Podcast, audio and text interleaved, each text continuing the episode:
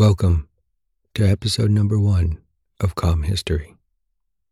This is a spotlight episode featuring the history of rubber and the major contributions of Charles Goodyear. I'm Harris, and I created this podcast to bring you the conflicts, the discoveries, the tragedies, and the triumphs of history, but in a calm tone so you can just chill and relax. You can learn more about my other podcasts and vote on the future of this podcast by going to silkpodcasts.com or use the link in the episode notes. All right, here are some questions I'll answer as I tell you about the history of rubber. Where does rubber actually come from? What did native peoples use rubber for? What were the first commercial uses for rubber? Why were some of the first commercial uses a total failure? What roles did Daniel Webster, Charles McIntosh, and Charles Goodyear play in the history of rubber? Why did Charles Goodyear go to jail? And why did he go to court so many times? Did Charles Goodyear become a rich man? And I'll finish with a quote from Charles Goodyear so you can hear him summarize how he viewed his own life. Okay, time to begin today's historical tale.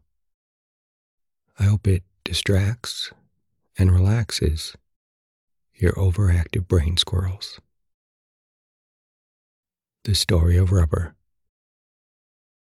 One day in 1852, in Trenton, New Jersey, two lawyers appeared in the Circuit Court of the United States. These two men were the legal giants of their day.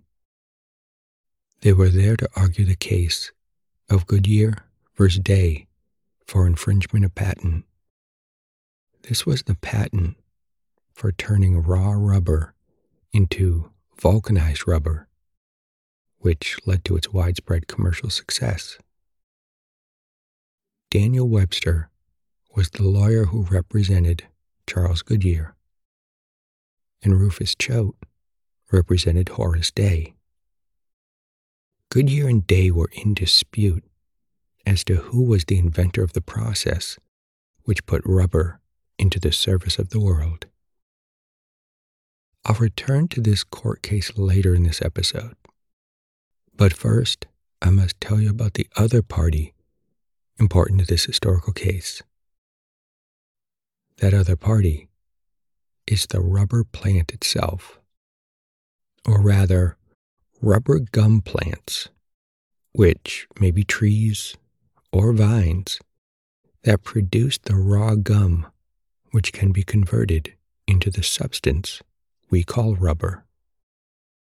These rubber gum plants grow in areas of North America, South America, Africa, and other places. Many believe, though, that the best wild rubber was sourced from trees near the mouth of the Amazon River in Brazil. The methods for acquiring raw rubber gum in Brazil didn't really change much for 500 years. The natives used canoes on watercourses to reach the trees deep in the jungle. They cut V shaped or spiral incisions in the trunks of 60 foot trees. At the base of the incisions, they affixed small clay cups, like swallows' nests. They would return later with large gourds to collect the fluid from the clay cups. The filled gourds were brought to their village, where they then built their smoky fires of oily palm nuts. Dipping their paddles into the fluid gum, they would turn and harden it, one coating at a time, in the thick smoke. When the desired thickness had been attained, the hardened rubber was cut from the paddle with a wet knife. So, what did these early pioneers of rubber do with it? Well, in 1493, Christopher Columbus was about to find out on his return trip to the Caribbean. The Caribbean was another place that natives harvested and cured the gum from rubber trees. Christopher Columbus and many of his men were visiting a section of Hispaniola, or modern day Haiti, for a second time. His men had brought wind balls from Europe to play with in the idle hours. These wind balls were usually made from an animal bladder and wrapped in leather. They were called wind balls because they were inflated with air. However, the men found the local balls of Haiti bounced much better than their wind balls. These high bouncing balls were made by the natives from a milky fluid which was obtained by tapping certain trees. Similar to methods in Brazil, the milky fluid was then cured over the smoke of palm nuts to harden. Any discovery which improved ball games was quite noteworthy. A Spanish historian transcribed all that the governors of Haiti reported about the bouncing balls. Some 50 years later, another Spanish historian related that the natives of the Amazon Valley made shoes of this gum. Spanish soldiers soon learned to spread this gum on their cloaks to keep out the rain. Many years later, in 1736, a French astronomer in Peru brought home samples of the gum. He reported that the natives have various uses for it, including shoes, bottles, and bright lights which burn without a wick. This tree gum was also found helpful for another use erasing pencil marks. The tree gum would rub out the pencil marks, so was often called rubber. Shipmasters brought native shoes made from rubber to their home ports. The shoes were thick, clumsily shaped, and heavy, but they sold. There was a demand for more. In a few years, half a million pairs were being imported annually. Around the year 1820, American merchantmen sometimes carried rubber as ballast on the home voyage and dumped it on the wharves at Boston. New England manufacturers bid against one another along the wharves for the rubber ballast and used it to make the popular rubber shoes. European vessels had also carried rubber samples, shoes, and bottles home and experiments with rubber were being done in France and Britain. A Frenchman manufactured suspenders by cutting a native rubber bottle into fine threads and running them through a narrow cloth web. Charles Mackintosh, a Scottish chemist, created a raincoat by combining fabric with rubber that had been dissolved in a coal tar naphtha solution. Mackintosh called his new raincoat a Mackintosh, of course, and began selling it successfully in 1824. These Mackintosh raincoats have continued to sell well to this day.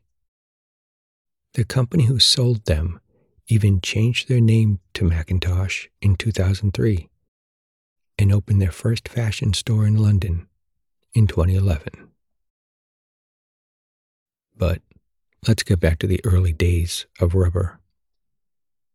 At first, the new business in rubber yielded profits The cost of the raw rubber material was very low, and there was a high demand for rubber products. In Roxbury, Massachusetts, a firm created waterproof leather by treating leather rubber, turpentine, and lampblack. Initially, the process appeared to be a complete success. Large capital was invested to make waterproof leather shoes and clothing out of this new product. Merchants throughout the country placed orders for these goods, which, as it happened, were made and shipped in the winter. But when summer came, the huge profits of the manufacturers melted away, literally. The beautiful garments decomposed in the summer heat. Loads of them, melting and running together, were being returned to the clothing factory in Roxbury. The returned items filled the warehouses with such noxious odors that they had to be taken outside in the middle of the night and buried deep in the ground. Remember the Macintosh raincoats? They also had similar problems. Early versions of those rubber coats had problems with poor smell and a tendency to melt in hot weather. Not only did these rubber garments melt in the heat, but in severe cold, they stiffened to the rigidity of granite. Remember Daniel Webster, the lawyer, at the start of this episode? He even reported having his own bad experiences with rubber garments. Quote A friend in New York sent me a very fine cloak of India rubber and a hat of the same material. I did not have great success with them. I took the cloak and I set it out in the cold one day. It stood very well by itself. I put a hat on top of it, and many people passing by thought that they saw a person just standing there. The Roxbury manufacturers had come to realize that their process was worthless and that their great fortune was only a mirage. In 1834, Charles Goodyear entered the scene. He appeared first as a customer in the company store in New York. He bought a rubber life preserver. He returned some weeks later with a plan for improving the tube. The manager explained that the problem was not the tube, but the rubber coating. He stated to Goodyear that fame and fortune awaited the inventor of a process that would keep rubber dry, firm, and flexible in all types of weather. Goodyear felt that he had a call from God. It was in the spirit of a crusader that Goodyear took up the problem of rubber. Perhaps, though, his drive and determination were more genetics or family business than divine. The father of Charles Goodyear was a pioneer in the manufacturing of American hardware. He had invented a steel hay fork, which replaced the heavier and more burdensome iron hay fork of the day. His father also manufactured the first pearl buttons in America and supplied metal buttons for troops during the War of 1812. Although Charles was a close companion of his father, his first vocational interest was the ministry. He later changed his mind and went to Philadelphia to learn the hardware business. After a while, he was a partner in a hardware firm established by his father in Philadelphia. The firm prospered for a while, but an improper extension of credit led to legal trouble. As a result, young Goodyear spent time in the debtor's prison in Philadelphia. But by this time, Goodyear had become fixated on trying to solve the problem of rubber. While in prison, he tried his first experiments with India rubber. The prison officials allowed him a bench and a marble slab. Luckily, the raw tree gum was quite cheap at that time. A friend procured him a few dollars worth of gum, which sold then at five cents a pound. He also didn't need any expensive equipment. He worked the gum with his fingers and a rolling pin provided by his wife. He initially mixed the raw gum with magnesia and boiled it in lime to overcome the stickiness. From this concoction, he made some sheets of white rubber and some articles for further testing. His hopes were dashed when he found that weak acid, such as apple juice or vinegar, destroyed his new product. In 1836, he found that the application of nitric acid produced a curing effect on the rubber. This seemed like the result he was finally looking for. Finding a partner with capital, he leased an abandoned rubber factory on Staten Island. But his partner's fortune was swept away in the financial market panic of 1837. Later, he found another partner and started manufacturing in the deserted Roxbury rubber factory. He even had a product order from the government for a large number of mail bags. But by the time the goods were ready for delivery, the first bags made had rotted from their handles. It turned out that only the surface of the rubber had been cured. The nitric acid process had not solved the problem, but it had been a real step forward. In 1839, Goodyear accidentally discovered the true solution that cured the whole mass of gum, rather than just the surface. He was trying to harden the gum by boiling it with sulfur on his wife's stove when he let a lump of it fall on the red hot iron top. This was the secret to curing the gum all the way through. The process was later named vulcanization, after Vulcan, the Greek god of fire and forge. Although this was a moment of key success, Goodyear's trials were only beginning. He had the secret at last, but few seemed willing to believe him or invest again in one of his rubber product ideas. Goodyear was still in debt, so to get money, he pawned or sold many of his relics, wares, and books. He even auctioned the school books of his children, but that only resulted in about $5. Goodyear approached everyone who had either a grain of faith in rubber or a little charity for a frail and penniless inventor. He accepted rent free places to live, discounted barrels of flour for the family, and discounted barrels of rubber for himself. He also received permission to use a factory's ovens after hours and to hang his rubber over the steam valves while work went on.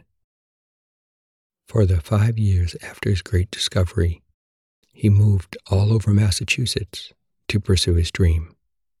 He went to Lynn, to Roxbury, to Woburn, to Boston, to Northampton, to Springfield, and to Naugatuck.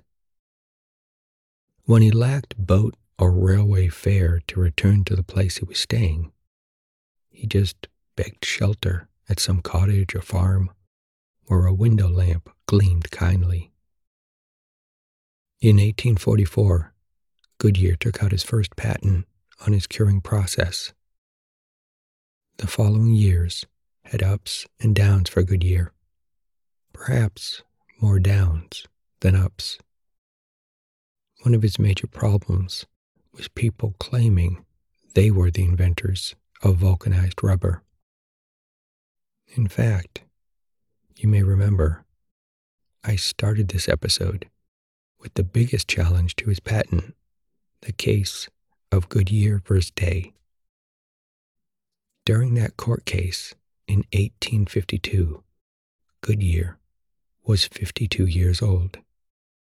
He was emaciated and exhausted from disease, bitter disappointments, and wrongs. But due to the brilliance of his lawyer, Daniel Webster, the court sided with Goodyear and established him finally to be the sole inventor of vulcanized rubber. Although Goodyear died about eight years later, he was able to secure about 60 total patents on various methods and products related to rubber.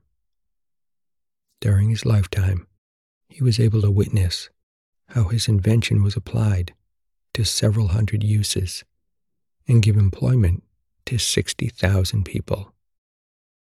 He also witnessed how his invention helped to produce $8 million worth of merchandise for other people. Many of these people amassed large fortunes. On the other hand, Goodyear died a poor man. But this didn't bother him. He was indifferent to money. He made his discoveries as a service to humankind. At least, this was what he expressed in his book, as he wrote here in the third person. Quote, the advantages of a career in life should not be estimated exclusively by the standard of dollars and cents, as it is too often done. Man has just cause for regret when he sows and no one reaps. End quote. This is the end of the episode. I hope you enjoyed this spotlight episode of Calm History. To listen to some other podcasts that I've created, or to vote on the future of this podcast, just go to silkpodcasts.com or use the link in the episode notes. Take care.